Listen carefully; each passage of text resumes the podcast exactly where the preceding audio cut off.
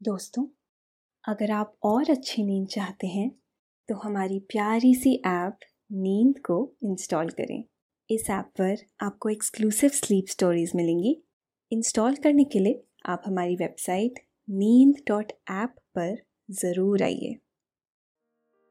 नमस्कार, मैं हूँ पायल।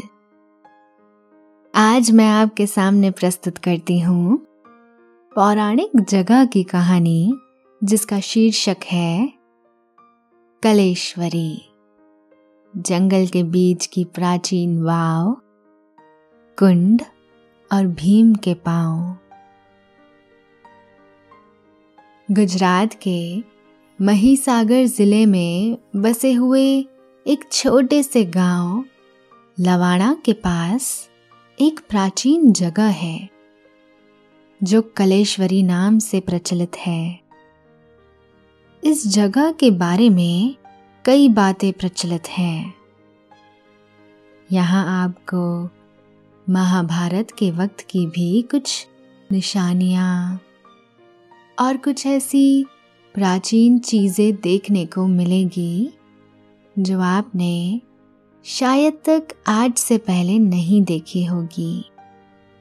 तो चलिए आपको आज ले चलते हैं।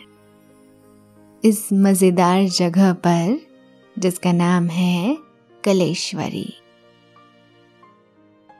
लेकिन इस कहानी को सुनने से पहले, आप अपने आसपास की सारी लाइट्स बंद कर दीजिए। आराम से लेट जाइए। अपनी आँखें धीरे से बंद कर लीजिए। अब थोड़ा सा अपने शरीर को आराम दीजिए। थोड़ा और आराम। अपने शरीर को बिल्कुल, ढीला छोड़ दीजिए। हाथों को शरीर से दूर रखते हुए हथेलियाँ आसमान की ओर। पैर भी आपस में नहीं सते हुए हों।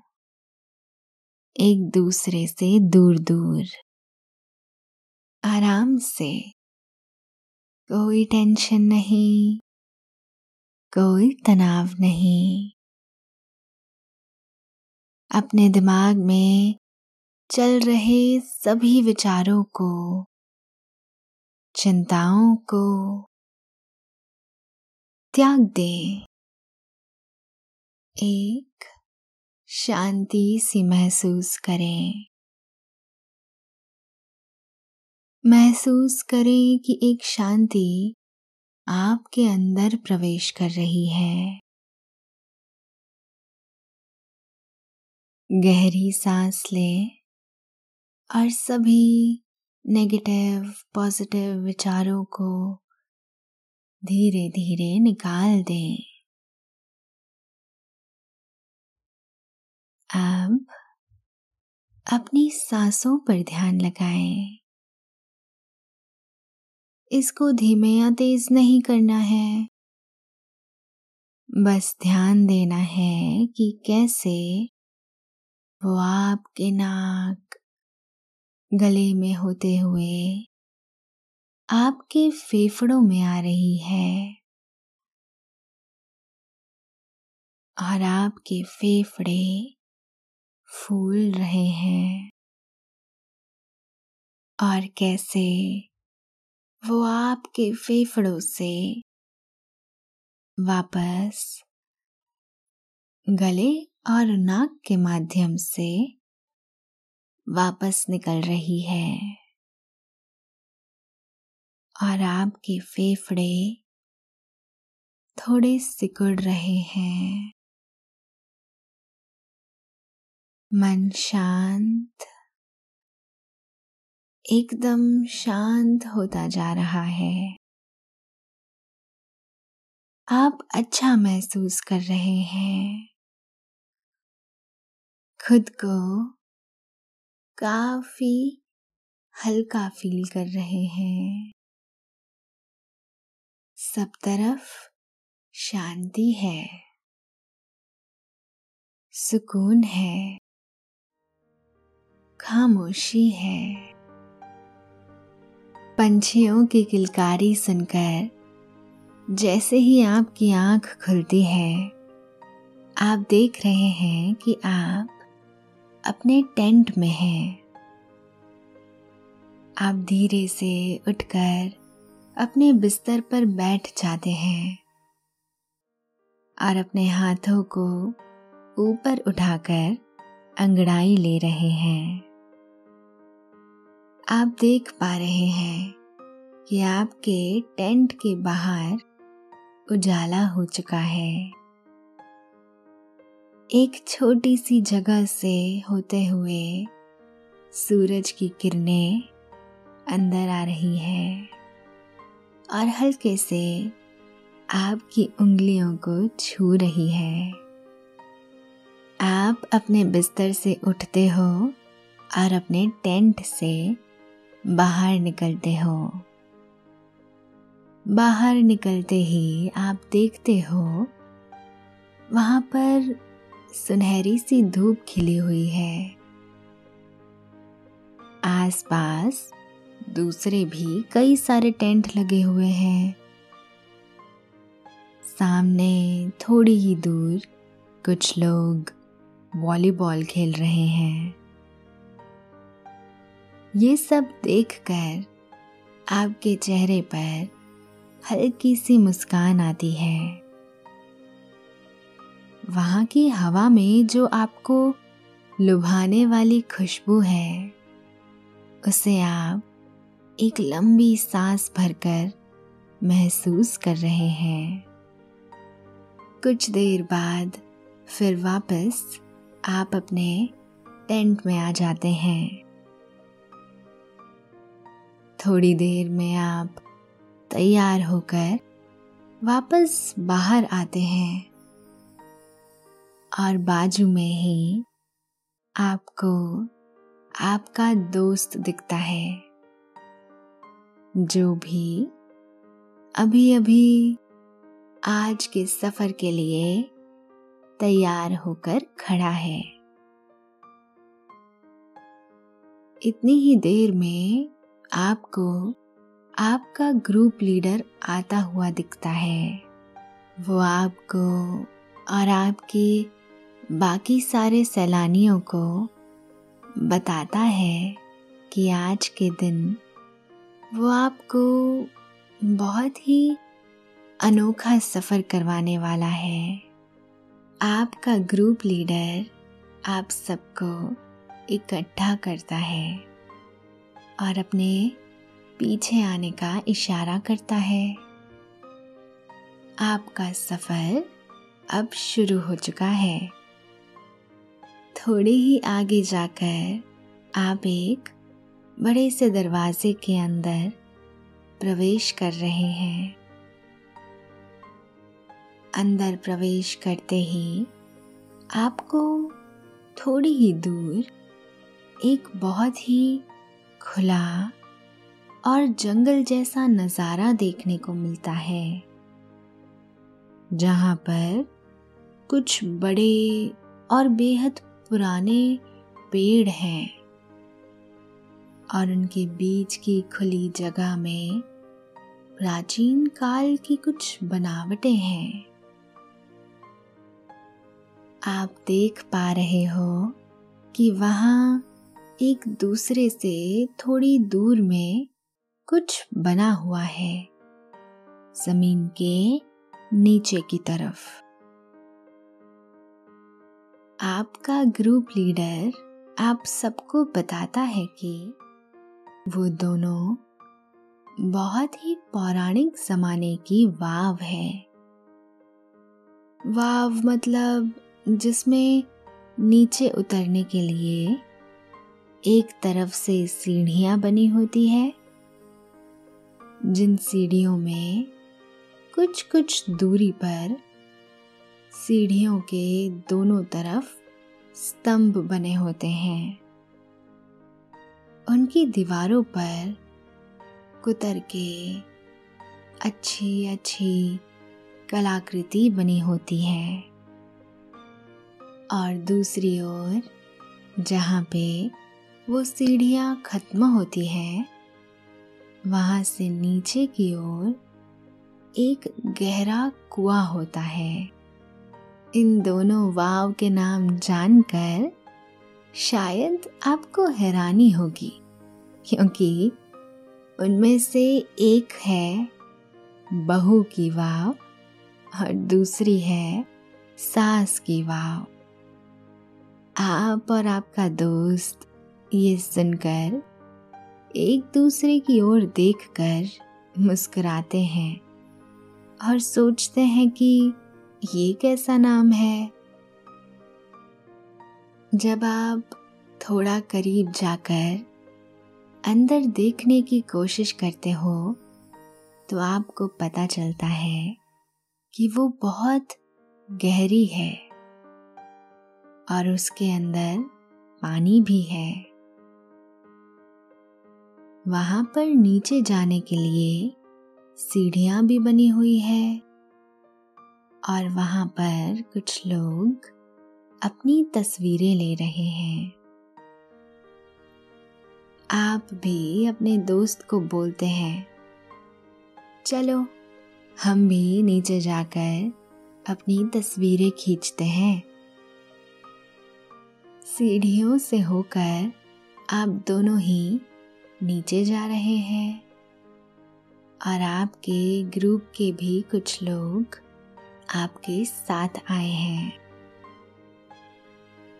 नीचे उतरते समय आप देखते हैं उसकी दीवारों पर बहुत ही अच्छी चित्रकारी की हुई है, जो बेहद खूबसूरत है। जैसे मानो आप उस जमाने के पिकासो की चित्रकारी देख रहे हो। नीचे पहुंचकर आप और आपका दोस्त थोड़ी बहुत तस्वीरें लेते हैं और वहाँ पर देखते हैं कि अब नीचे पानी है और वो बहुत गहरा भी है। उस जगह पर खड़े रहकर आपको ऐसा महसूस हो रहा है कि मानो आप किसी महल के तहखाने के अंदर खड़े हो। वाव से बाहर निकलकर आप अपने ग्रुप के साथ थोड़ा और आगे चलते हैं। अब आप एक छोटे से पुल पर से गुजर रहे हैं, जिसके नीचे से एक सिकुड़ी नहर के ज़रिए पानी बह रहा है। और पानी बहने की आवाज़ भी आपको अच्छे से सुनाई दे रही है। इस पुल को पार करते ही आप जिस जगह पर पहुँच गए हो वहाँ दो से तीन मंदिर हैं, जो बहुत ही पुराने ज़माने में बनाए गए थे। उसमें से एक मंदिर, जो कलेश्वरी माता का मंदिर है, इसी नाम से ये जगह प्रचलित है। और इसके सामने ही शिव जी का मंदिर भी है। ये दोनों मंदिर पूरे के पूरे पत्थरों से बने हुए हैं, जिसकी बनावट उस वक्त में भी इतनी शानदार थी। उन पत्थरों को आप छू कर महसूस कर रहे हैं। कितने मज़बूत हैं ये।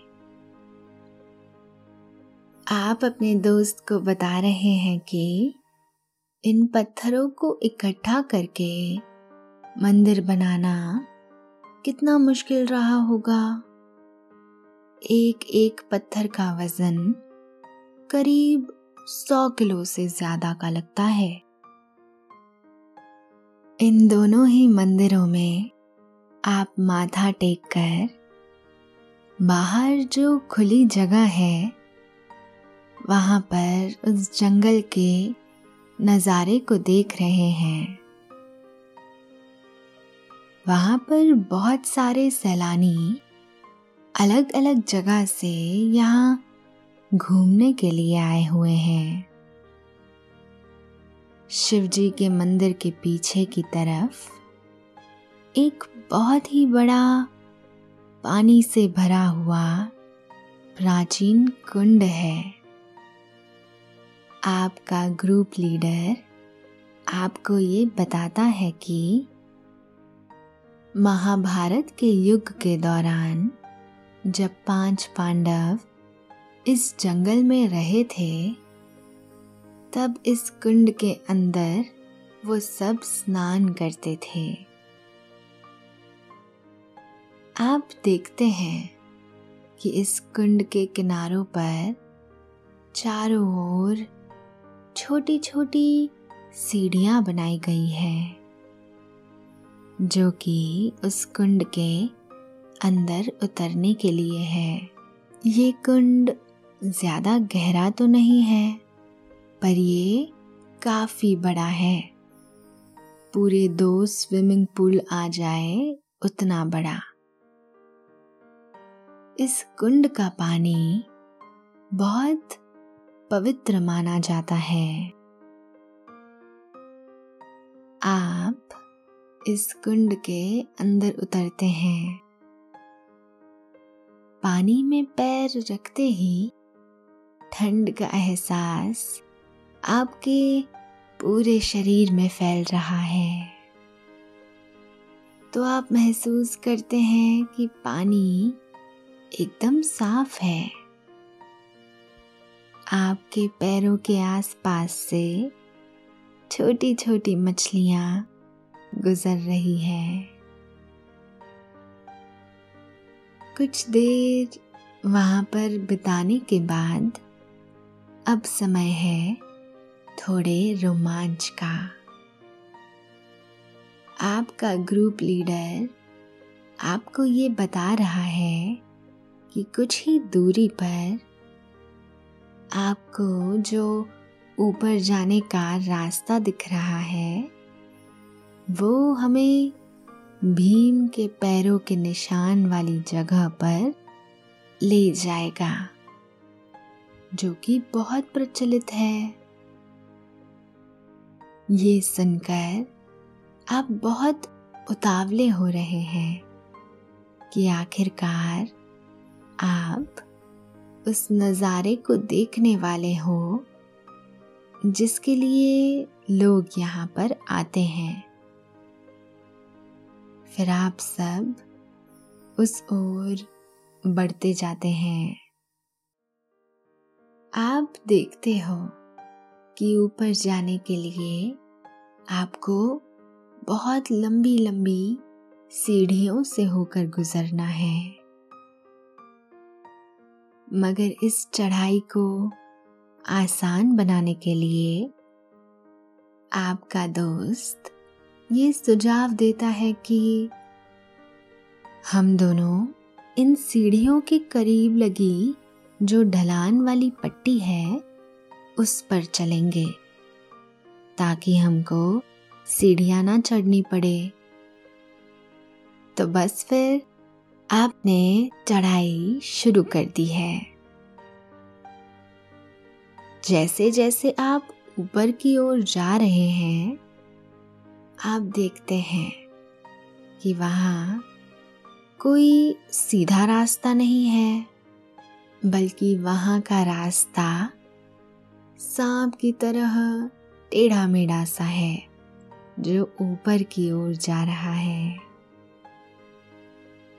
रास्ते में आसपास बहुत सारे पेड़ थे, जिसकी टहनियाँ आपके सर को छूकर जाए उतनी नज़दीक थी।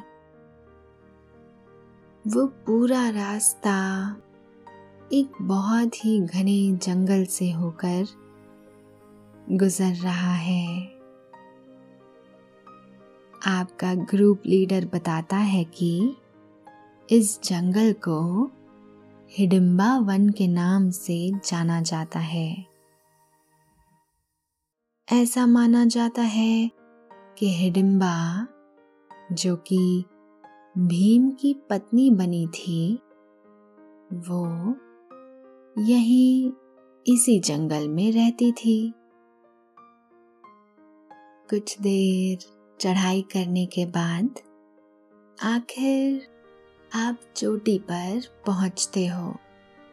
वहाँ पर आप देखते हो कि पत्थरों से बना हुआ एक मंदिर जैसा कुछ वहाँ पर है, जिसमें कुछ लोग आ जा कर रहे हैं। उसके बाहर एक बोर्ड लगा हुआ है, जिस पर लिखा हुआ है कि इस जगह को भीम की चौरी के नाम से जाना जाता है। माना जाता है कि इस जगह पर भीम शिवजी की आराधना करते थे। जब आप उसके अंदर जाते हैं तो आप देखते हैं कि वहाँ अंदर एक पूरा पत्थर का शिवलिंग भी है। उसके आसपास कुतरेक सतह से दो इंच गहरा राउंड बना हुआ है, जिसमें से एक तरफ़ पानी के निकलने का रास्ता है। हालाँकि वहाँ पर फ़िलहाल बहुत सालों से कोई पूजा वगैरह नहीं हुई है। वो मंदिर बस एक प्राचीन स्मारक के तौर पर है। मंदिर से बाहर आकर थोड़ी दूर आप देखते हो कि वहाँ एक और मंदिर बना हुआ है। जो इससे छोटा है। आप वहाँ जा रहे हैं और देखते हैं कि वहाँ पर भी बोर्ड लगा हुआ है और उस पर लिखा है, अर्जुन की चौरी। आप अंदर जाते हैं और वहाँ पर बनी सब हस्तकला कृतियों को निहार रहे हैं, तस्वीरें लेते हैं। उसकी कलाकृति इतनी अद्भुत है कि आप उसे देखकर आश्चर्य में पड़ जाते हैं कि इतनी अच्छी कारीगरी और वो भी उस जमाने में जब कोई ज़्यादा आधुनिक औज़ार भी नहीं थे। ये कैसे हो सकता है? तभी आपका दोस्त आपको पीछे से आवाज़ लगाता है और कहता है कि, यहाँ आओ, जिसका हमें सबसे ज़्यादा इंतज़ार था, वो तो यहाँ है। आप जल्दी से वहाँ जाते हैं और देखते हैं कि वहाँ एक पत्थरों से बनी दो फीट ऊँची दीवार थी, जिसमें तीन जगह से एंट्री हो सकती है और उसके अंदर भीम के पंजों की कृति थी। पत्थर से बनी हुई। माना जाता है कि ये जगह चौदहवीं सदी में बनाई गई थी और यहाँ पर उनकी पूजा की जाती थी। आप अंदर जाकर इस जगह को नज़दीक से देख रहे हैं। भीम के पाँव छूकर प्रणाम कर रहे हैं। उतने में आपने देखा कि वहाँ पर पास में कुछ सैलानी छोटे छोटे पत्थरों को एक दूसरे के ऊपर रख कर इमारत जैसा कुछ बना रहे थे। और आपने जब अपने ग्रुप लीडर को पूछा कि ये सब क्या कर रहे हैं? तब वो आपको जवाब में कहता है कि, ये एक मान्यता के हिसाब से मन्नत मांग रहे हैं कि अगर कोई मन्नत मांग कर पत्थरों की इमारत बनाई जाए और वो गिरे नहीं तो आपकी मन्नत पूरी भी होती है। ये सुनकर आपके ग्रुप के बहुत सारे लोग वहाँ बैठकर पत्थरों की इमारत बनाने लगे।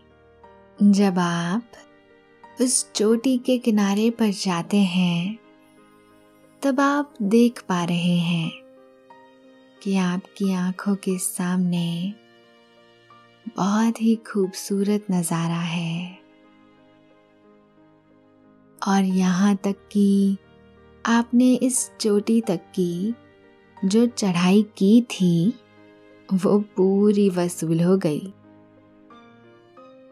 आपको दूर दूर तक कई सारे छोटे मोटे से पहाड़ देखने को मिलते हैं। और मानो जैसे आप पहाड़ों से घिरे हुए हैं, कुछ वक्त आप चोटी के किनारे बैठते हो। तेज और ठंडी हवा आपको छूकर गुजर रही है। और आप अपनी आँखें बंद करके उसे महसूस कर पा रहे हैं। मानो जैसे आप इस जगह को बहुत पहले से जानते हो। जैसे आपका महाभारत के युग से कोई नाता हो और बंद आँखों के अंदर आप पांडवों को वहाँ पर आकर मंदिर में पूजा करते हुए भी देख पा रहे हैं। कुछ देर बाद आपका दोस्त अपने बैग में से कुछ खाने की चीज़ें निकालता है। आप भी वो देखकर कहते हो कि इतना चलने के बाद भूख तो काफ़ी लगी है। और आप दोनों वहाँ पर बैठकर कुछ नाश्ता करते हैं। इस बीच आप उस थेपले की बहुत तारीफ़ करते हैं जो आपका दोस्त लेकर आया है, क्योंकि आपको वो बहुत ही ज़्यादा स्वादिष्ट लग रहे हैं। नाश्ता करते हुए आप अपने दोस्त को बता रहे हो कि ऐसे सफ़र में हमको जाते रहना चाहिए। कितना मज़ा आता है ना? ऐसी नई नई जगह घूमने में। आपका दोस्त भी आपको बता रहा है कि हाँ यार, ऐसी जगह और ऐसे सफ़र हमें अपने रोज़ाना काम से दूर रखते हैं। हमारे मन को हल्का कर देते हैं। फिर आप भी उसकी बात में हामी भरते हो कि हाँ यार, बात तो बिल्कुल सही है तुम्हारी। और फिर दोनों हंस पड़ते हो। वहाँ पर अच्छा खासा वक्त बिताने के बाद वहाँ पर से उठकर आप सभी वापस नीचे की ओर आने के लिए निकल रहे हैं। नीचे की ओर आते समय अब आप देखते हो कि सूरज थोड़ा मध्यम सा हो गया है और धीरे धीरे शाम ढलने लगी है। पंछी किलकारी करते हुए अपने घोंसलों में वापस जा रहे हैं। आप देखते हो कि रास्ते में आसपास पेड़ों पर कुछ बंदर भी बैठे हैं और कुछ एक पेड़ से दूसरे पेड़ पर छलांग लगाकर पकड़म पकड़ाई खेल रहे हैं। आप भी जैसे बचपन में बिना कोई उलझन के खेलते थे, वैसे ही भागते भागते उतर रहे हैं सीढ़ियों से। नीचे आते आते थोड़ा अंधेरा सा हो चुका है, क्योंकि वक्त है सर्दियों का। सूरज अपनी आखिरी कतार पर है और बस अब सूर्यास्त होने ही वाला है। आप सब चलते चलते अब वहाँ से बाहर की ओर निकल रहे हैं, जहाँ आपके टेंट है। कुछ देर में टेंट तक पहुँचने के बाद आप बहुत थकान महसूस कर रहे हैं। मानो जैसे अब तो आप बिस्तर पे पड़ते ही सो जाएँगे। आप अपने दोस्त को थोड़ी देर बाद मिलने का बोलकर अपने टेंट में वापस जा रहे हैं। टेंट में जाकर आप थोड़ा फ्रेश होकर अपने कपड़े बदलकर बिस्तर पर लेटते हैं। और आज के दिन के बारे में सोचते हैं। गजब का दिन था आज। बहुत मज़ा आया। ये जगह भी बहुत अच्छी है और पुरानी है, जिसके बारे में आज बहुत कुछ जानने को मिला। कभी दूसरी बार आऊँगा तो अपने दूसरे दोस्तों को भी साथ लेकर आऊँगा। बिस्तर पर लेटे लेटे आपका शरीर बहुत हल्का महसूस कर रहा है। और मानो सारी थकान उतर रही है। उन ख्यालों में आपको कब नींद आ जाती है? आपको पता ही नहीं चलता। शुभ रात्रि।